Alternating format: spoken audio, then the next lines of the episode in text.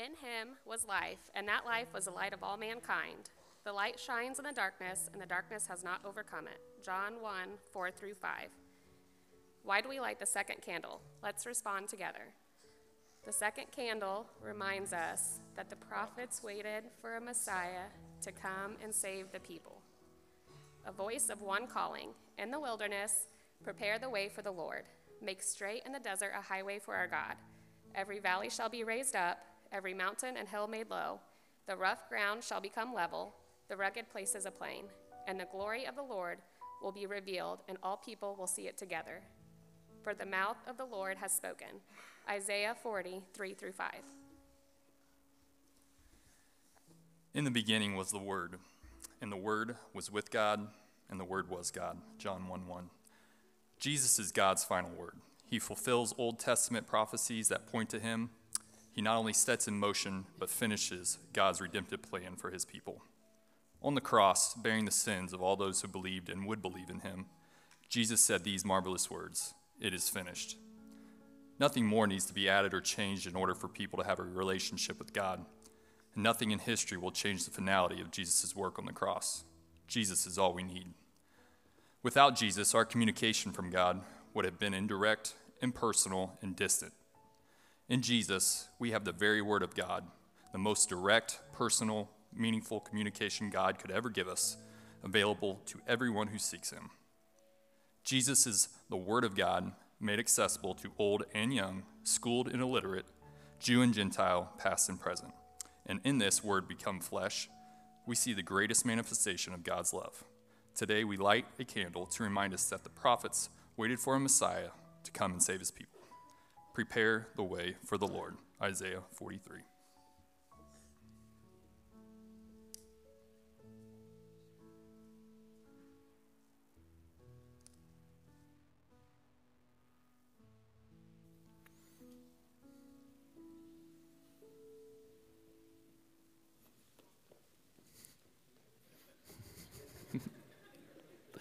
Amen. Thanks, guys. Love that. Kids, you are dismissed to go ahead and go to your classrooms. Some of you obeying that. Don't need to walk. Uh, you, you know, it is what it is. For the rest of you, please turn with me in your Bibles to the book of Isaiah, chapter 40. That's where we're going to be this morning. I have up in uh, all capital letters at the very top of my notes don't go up before the Advent reading to hopefully avoid what happened last week when I messed everything up. So um, we're going to be in Isaiah chapter 40 this morning. The way I always find Isaiah, by the way, is you go to the middle of your Bible, look for the book of Psalms, and then just kind of keep going forward a few books. You'll eventually run into Isaiah going to be in verses 1 to 5. We're celebrating the second week of Advent together as we light the second candle. Some of you might be thinking, isn't it technically the third week of Advent? Yes, but we're celebrating the second week of Advent, okay? We're just doing a little different, and you're all going to be okay with that, all right? So don't want to hear any complaints. Celebrating the second week of Advent together as we've been reading through this book, unwrapping the names of Jesus going through the themes that we find in that book. Last week we talked about hope, hope, the incarnation. The coming of Jesus does two things in regards to hope, is what we talked about last week. It both fulfills the hope that we had for a Savior. We needed a Savior to come. For 400 years, Israel waited in silence, not hearing anything from God until hope appeared in a manger. It fulfills the hope we had for a Savior, and it gives us now hope for the future because Jesus is coming back. And the fact that He came the first time in a manger gives us hope to know with certainty that He's coming back again. So, the encouragement for us, as we saw last week, is that no matter what you're going through, you can have hope because Jesus is coming back. And when he does, he'll make all things new and all things right. Come quickly, Lord Jesus. Amen. Well, this week our Advent theme is preparation. Preparation. We're going to look at this idea of preparing our hearts to receive Jesus. Like I said, we're going to be in Isaiah chapter 40, verses 1 to 5. So hopefully you've turned there, and I'll pray for us, and then we will begin. Please bow your heads with me. Heavenly Father, God, once again, we thank you for this season of Advent, of remembering that our Savior came to earth to save his people from their sins. We are great sinners, God, but we have an even greater Savior. So we praise you for that this morning as we look to your word in Isaiah chapter 40 and talk about preparation and what that means. We just ask that you would speak to our hearts this morning. Give us ears to hear and eyes to see what you want for us in your word. We thank you for your word, for your truth. We ask that you do a mighty work. Fill this place with your spirit, God. Guard my mouth and my tongue as I preach. Give me a humble heart and give us humble hearts to receive it. We ask these things in Jesus' name. Amen. Well, as we talk about preparation this morning. There's certainly no day on the calendar that commands as much preparation from us as Christmas Day. There is a lot of preparation that goes into getting ready for Christmas. In fact, if it wasn't for all that preparation, if we didn't do anything to lead up to Christmas and then we just woke up and it was Christmas morning, it wouldn't even feel like Christmas, right? Like we need the preparation. There's even great debate over like when exactly those preparations can begin, right? There's some people who think you can start as early as you want. You can start before Thanksgiving if you want to. And then there's normal people who say actually you have to at least wait until Thanksgiving before you can start uh, decorating your house for Christmas. There's almost no end to the things that need to be done to prepare, right? You got to, in our house, at least we have to cut down a Christmas tree, and then you got to lug it home and put it up and decorate it with lights and ornaments, and you got to put up the lights outside. You need to buy presents for everyone on your list. You need to bake cookies. You need to make plans with relatives about whose house you're going to and when. You need to clean your house oftentimes. You need to just all sorts of things. Parties need to be hosted, marshmallows need to be toasted, you need to go caroling out in the snow. Like there's just like the to do list just goes on and on and on, right? And this all kind of builds throughout the month of December until we get to Christmas Eve, right? And then at Christmas Eve, you go to bed and all the presents are under the tree. And in our house, Emily can never fall asleep on Christmas Eve. She's always way too excited for Christmas the next morning. It drives me crazy. She's just tossing and turning all night. It all builds, right? And the presents are under the tree. And then the next morning, you wake up and you have Christmas, don't you? And you eat good food and you open presents and go to grandma's house and whatever else you do in your family, the traditions on Christmas Day. But there's always this time, isn't there, on Christmas Day when like all the presents have been unwrapped. So like the anticipation is now over and all the presents have been unwrapped and all the food has been eaten and all there's left to do is like watch a, a bad NBA game of two teams you don't care about. And um, it kind of hits you in this moment like this kind of feeling of, ugh, it's over now. That's it. And now you just think about, ah, I got to somehow get this tree out of my house and take the lights down and take the decorations down. And I got this sweater that doesn't fit me anymore because of all this food I've been eating in the month of December. I got to take that back and get a bigger one. You know, all these things that need to happen. And it kind of just hits you.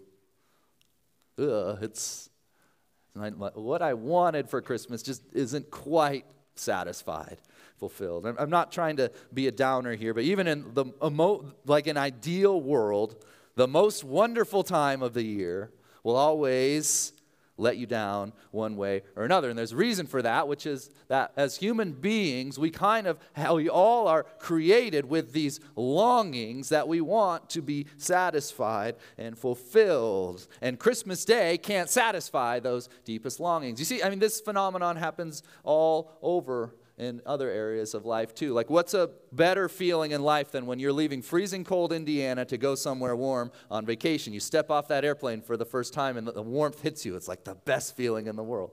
What's the worst feeling in the world? The opposite. You fly back to freezing cold Indiana, you step off that airplane, and real life just hits you with a blast of cold air in the face. You realize it's all over now. You go on and on, there's plenty of different examples things that we anticipate, we get excited for, and you go through those things, and then there's just always just something inside you that is just a little bit let down. And, and the point is this that we have longings in our hearts, we all have desires, things we want, and that's not a bad thing. These are good things. But no matter how good they are, they will never be able to satisfy what's in your heart. Your deepest desires are always going to be just a little bit out of reach of the things in this world that you try to use to satisfy them. C.S. Lewis talks about this in his book, Mere Christianity. Maybe you've read this book before, or at least heard this quote, but this is what he says. It should be on your screen. It says, Creatures are not born with desires unless satisfaction for those desires exists. A baby feels hunger. Well, there's such a thing as food. A duckling wants to swim. Well, there's such a thing as water. He says this If I find in myself a desire which no experience in this world can satisfy, the most probable explanation is that I was made for another world. What he's saying is that you don't you can't have a desire unless the satisfaction of that desire exists. If you feel thirsty, well, it's because water exists to drink to satisfy your thirst. And yet, he says we all have these longings and these desires in our hearts that can never quite be fully and completely satisfied for any length of time. And the reason for that is because nothing in this world was ever meant to satisfy those desires. We were created for another world. So let's bring it back to Christmas. Think about the time in the Christmas season that makes you feel just the warmest and fuzziest in the inside, right? For me, it's our uh, Christmas Eve service when we all light, they turn off all the lights and we light the candles and we sing Silent Night. That's like my favorite moment of the whole year. But whatever it is for you, like put yourself there, like in that moment where like everything just feels right. Everything is as it should be. That moment what C.S. Lewis says is a copy or an echo of the real thing. It's pointing us to something even greater than that. It's good to pursue and enjoy these moments, but they should not be mistaken for our ultimate purpose or our ultimate objective in our lives because they can't ultimately satisfy. And so, the question I have for us this morning in the second week of Advent is simply this What are you preparing your heart for? What are you preparing your heart for? Are you preparing your heart to be let down by lesser things? Or are you preparing your heart to receive the one who can fulfill and satisfy your deepest longings in your heart? That question, what are you preparing for, is what our passage addresses this morning in Isaiah chapter 40. What are you preparing for? Now, our passage in Isaiah chapter 40, we, as we pick up in the middle of the book of Isaiah, we're actually picking up on a key hinge point in the book. The first 39 chapters of the book of Isaiah have all been addressed to his contemporaries, the people he's living with in Israel. And there's been one unified theme throughout the entire first 39 chapters of Isaiah, which is a message of confrontation of confrontation. The first 39 chapters of the book of Isaiah are all are filled with Isaiah the prophet confronting the people of Israel because they've deserted and forgotten their God. Now Israel is thinking that God has forgotten them, but what Isaiah is reminding them in those first 39 chapters is that they in fact are the ones who have forgotten God. And at the end of, ch- of that section in chapter 39, it ends with this message of doom for the people of Israel. Isaiah says that you are going to be captured and exiled in Babylon and all you're going to be defeated by the Babylonians, he said, and all will be lost. He says in verse 6, nothing shall be left, says the Lord. That's good news, huh? Nothing shall be left. You're going to lose everything. That's the message of the first 39 chapters of Isaiah. And then in chapter 40, Isaiah does something fascinating. He fasts forward 200 years and starts addressing the people who have been living in Babylonian exile in the future. It is like a stark turn. In fact, it's such a stark turn that many scholars believe that Isaiah was written by multiple authors because there's no way that one author could have written to one people and then 200 years later written to another people. But we disagree with that because the Holy Spirit is the one who directs and guides the, the writing of Scripture. And so, of course, he's able to address people 200 years in the future with accuracy because God, the Holy Spirit, is the one who is directing that. So he turns and he addresses people now who have been living in Babylonian exile, who are suffering the consequences of forgetting God. And this is the message that he has for them Comfort, comfort my people, says your God. Speak tenderly to Jerusalem and cry to her that her warfare is ended, that her iniquity is pardoned, that she has received from the Lord's hand double like double payment for all her sins. Her sins have now been completely paid for. Praise the Lord. What a message that would be to receive, right? As you're living in Babylonian exile for 200 years, you're suffering the consequence of your sin. And then what's God's message? Comfort my people. Speak tenderly to my people. Your warfare is ended. Your iniquity, your sins are pardoned. He's forgiven you. God was not going to leave them in their sin. He wasn't going to leave them in exile. There was going to be a comfort. The war would end, the sin would be paid for. How paid for? How could this be? Why would they be able to have hope? Verse 3. A verse a voice cries, In the wilderness, prepare the way of the Lord. Make straight in the desert a highway for our God. Every valley shall be lifted up, and every mountain and hill be made low. The uneven ground shall become level, and the rough places a plain, and the glory of the Lord shall be revealed, and all flesh shall, shall see it together, for the mouth of the Lord has spoken. What was the hope of Israel? God was coming. God was coming, and his glory would be revealed. What's our hope? The glory of God. It's the same hope. The good news for us is the same as the good news for Israel. God doesn't leave his people in their sin, he doesn't leave them hopeless, he doesn't give up on them. Do we sin? Yes. Do we suffer consequences for our sin? Yes. But God doesn't leave us there. He gives us hope. And the hope for Israel is that God would come there's comfort for you, Israel, because God is coming. And so, the question that you would have, you would be thankful to hear that message, but what would your question be? Well, when? And how? And where? Right? This is what's cool about Scripture. We don't have to wonder that. We have the whole story. I love this. Matthew chapter 3. We're introduced in the New Testament, we're introduced to someone named John, John the Baptist. John the Baptist had a message. Listen to what he said, Matthew chapter 3. In those days, John the Baptist came preaching in the wilderness of Judea Repent, for the kingdom of heaven is at hand. Verse 3, this is the key part. For he, this is he who was spoken of by the prophet Isaiah when he said, The voice of one crying in the wilderness, Prepare the way of the Lord, make his paths straight. So, what's John the Baptist message? He's here now.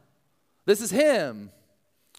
This is the one Isaiah was talking about. He's been born, he's on earth right now, and his name is Jesus. So prepare the way of the Lord. This is the one who can save you. This is the one who can satisfy your deepest longings. This is the one who can fulfill your greatest desires, those things in your heart that show that you weren't created for this world. This man is the only one who can satisfy.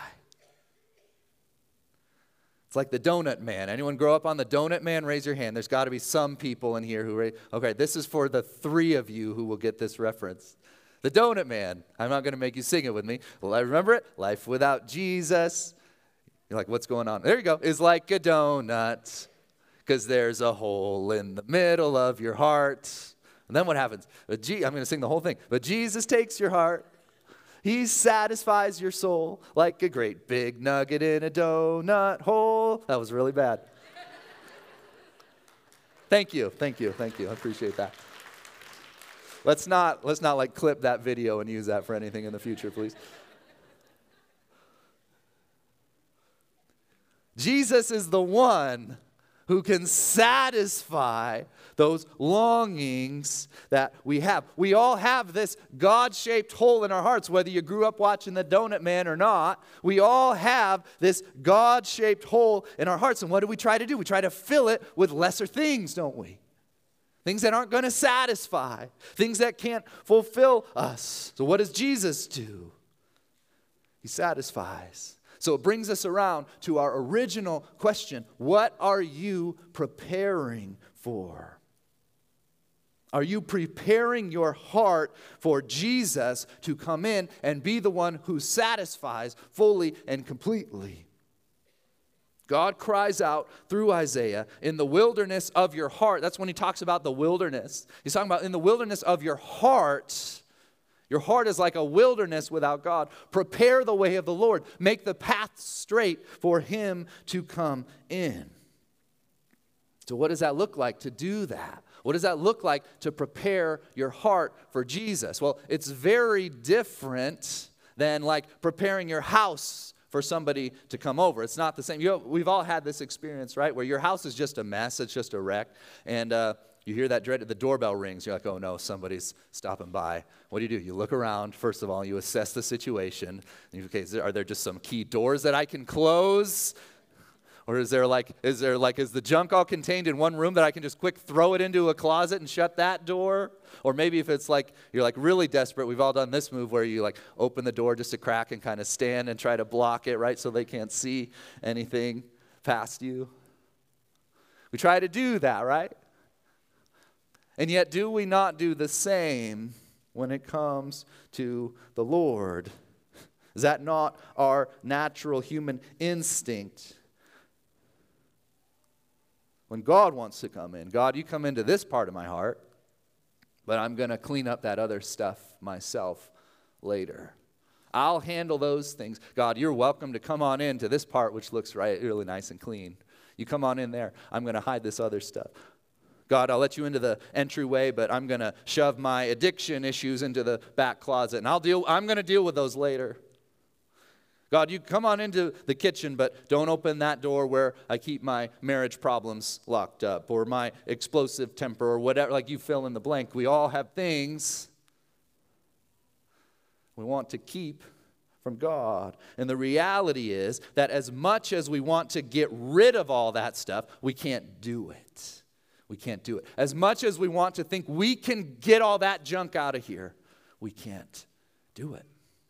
I, uh, this week, I'm really happy. My friend uh, Paul is here. We were uh, at a wedding for a college friend, Big Tom, last night, and, uh, and Paul was there. And uh, I said, Paul, where are you coming to church? Where are you going to church tomorrow morning? Come to Rock Prairie. And so he and his wife Katie are here. And I was thinking about the, this story, and I think it fits um, what we're talking about this morning. There was a time in college, I, uh, you, if you know me, you won't be surprised to know that I had a certain reputation on my floor in college as being the person who uh, lost everything all the time. Like there were, I just couldn't keep track of anything. I was uh, very forgetful. I you say was in the past tense. I have gotten a little bit better at this than I was back then. But, anyways, this was my reputation on the floor. And uh, there was something. So, Paul had uh, a ring that uh, reminded him of a past relationship, and he just didn't, he didn't want it anymore. And he had an idea of how he could get rid of it. He said, Mike, I need to lose this ring, and you're the best person I know who can lose this.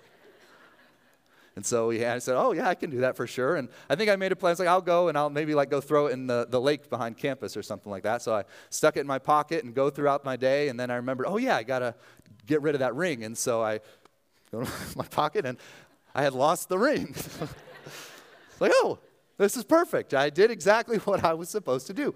So I went back to my room, and uh, not 20 minutes later, Paul bursts in, opened the door, holding the ring, and said, Mike, I told you to lose this ring. You left it in my room. I'm so sorry about that. I don't remember what we did with the ring after that, but uh, here's the point. I think it all comes, comes around together.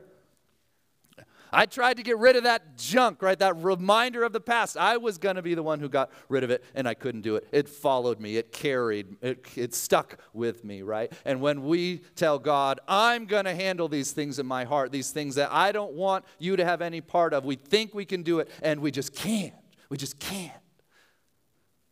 So, preparing the way for Jesus, when we read that we need to prepare our hearts for Jesus, it goes against every natural inclination that we have because we think, well, I got to clean my heart up so Jesus can come in. But it's the opposite. Jesus says, I want to come in to the messiest places because that's where I work powerfully.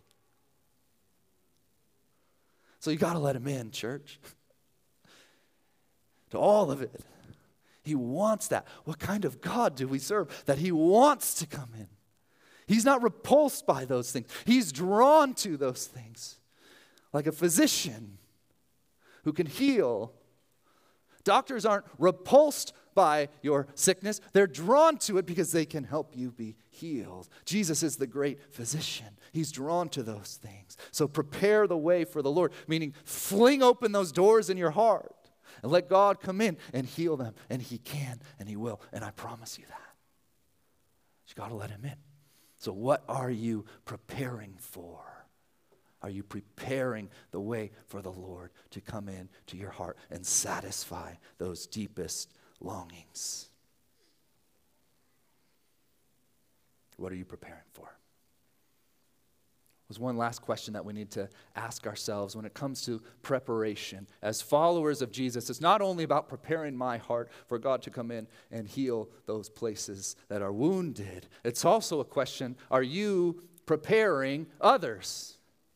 Are you preparing others? This is what John the Baptist did. I love this. John the Baptist's dad, Zechariah, prophesied this about his son in Luke chapter 1. He's talking about John. He said, And you, child, you will be called the prophet of the Most High. For you will go before the Lord to prepare his ways, to give knowledge of salvation to his people in the forgiveness of their sins, because of the tender mercy of our God. And that's exactly what John the Baptist did. And that's exactly what we're called to do as well. It's not about just preparing our own hearts, it's also we are called as God's people to prepare others to meet God. Well, how do I do that? Just like Zechariah said, by giving knowledge of salvation to people and the forgiveness of sins because of the tender mercy of God. Just like John the Baptist himself, when he saw Jesus coming, what did he say? He had this great following. People were coming from all over to see John the Baptist. He was baptizing people. And as soon as Jesus shows up, what does John do? He says, Behold, the Lamb of God who takes away the sin of the world. There he is. It's not me. He must increase, I must decrease. That was John the Baptist who said that. There he is. And so, what do we do? We tell people, There he is. Behold, the Lamb of God who takes away the sin of the world. We tell people, look at Jesus. Are you finding in your heart a desire that nothing in this world can satisfy? Well, guess what? You were created for another world.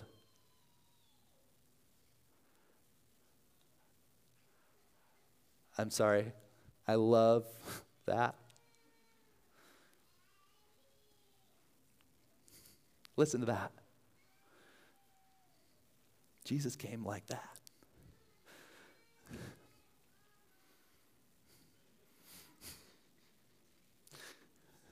It makes you cry, doesn't it? He came just like that. Behold, the Lamb of God who takes away the sin of the world. we're called as his people to point to Jesus. Say, there he is. He took away my sin. He can take away your sin too. You don't have to be the most gifted evangelist in the world to point to Jesus. Say, look what he did for me. He can do it for you. He can do it for you. So, this season, as we go through our preparations to celebrate Jesus coming as a baby on Christmas Day, let it be a reminder that all the joys we experience on this earth were meant to remind us that our ultimate joy cannot and will not and never will come from this earth because we were made for a different kingdom. So prepare your heart for Jesus to come in. Don't hide your junk in the closet. Let him in. Let him in. It's a stunning thing that the God who created the universe would desire to come into every corner of our hearts and to heal us and make us whole. So, preparing the way, remember, it doesn't mean fixing yourself, it means letting Him in where He wants to go, which is right to the deepest recesses of your heart. Prepare yourselves and prepare others. You're the messenger now, you're His messenger. You've been saved by a great Savior. So, point to Him Prepare the way so others can hear the gospel and repent of their sin and believe in Jesus. A voice cries in the wilderness, Prepare the way of the Lord. Make straight in the desert a highway for our God. Every valley shall be lifted up, and every mountain and hill be made low. The uneven ground shall become level, and the rough places a plain, and the glory of the Lord shall be revealed, and all flesh shall see it together, for the mouth of the Lord has spoken. And only our God would ever come up with the idea that Jesus would come as a baby in a manger to take away the sin of the world. Praise the Lord. Amen. Let's pray.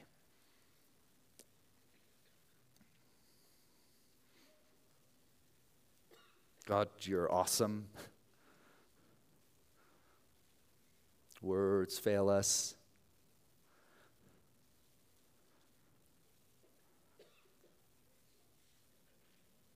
To describe your glory and your majesty and your greatness.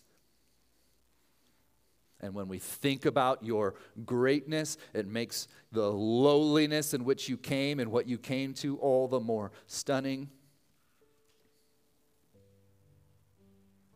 Which then makes your faithfulness to a people who are constantly faithless even that much more amazing.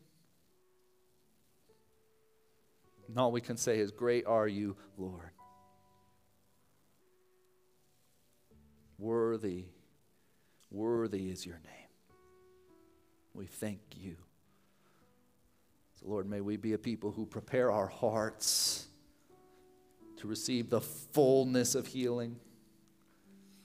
May we not think so low of you that we think that there are things in our hearts that you can't clean.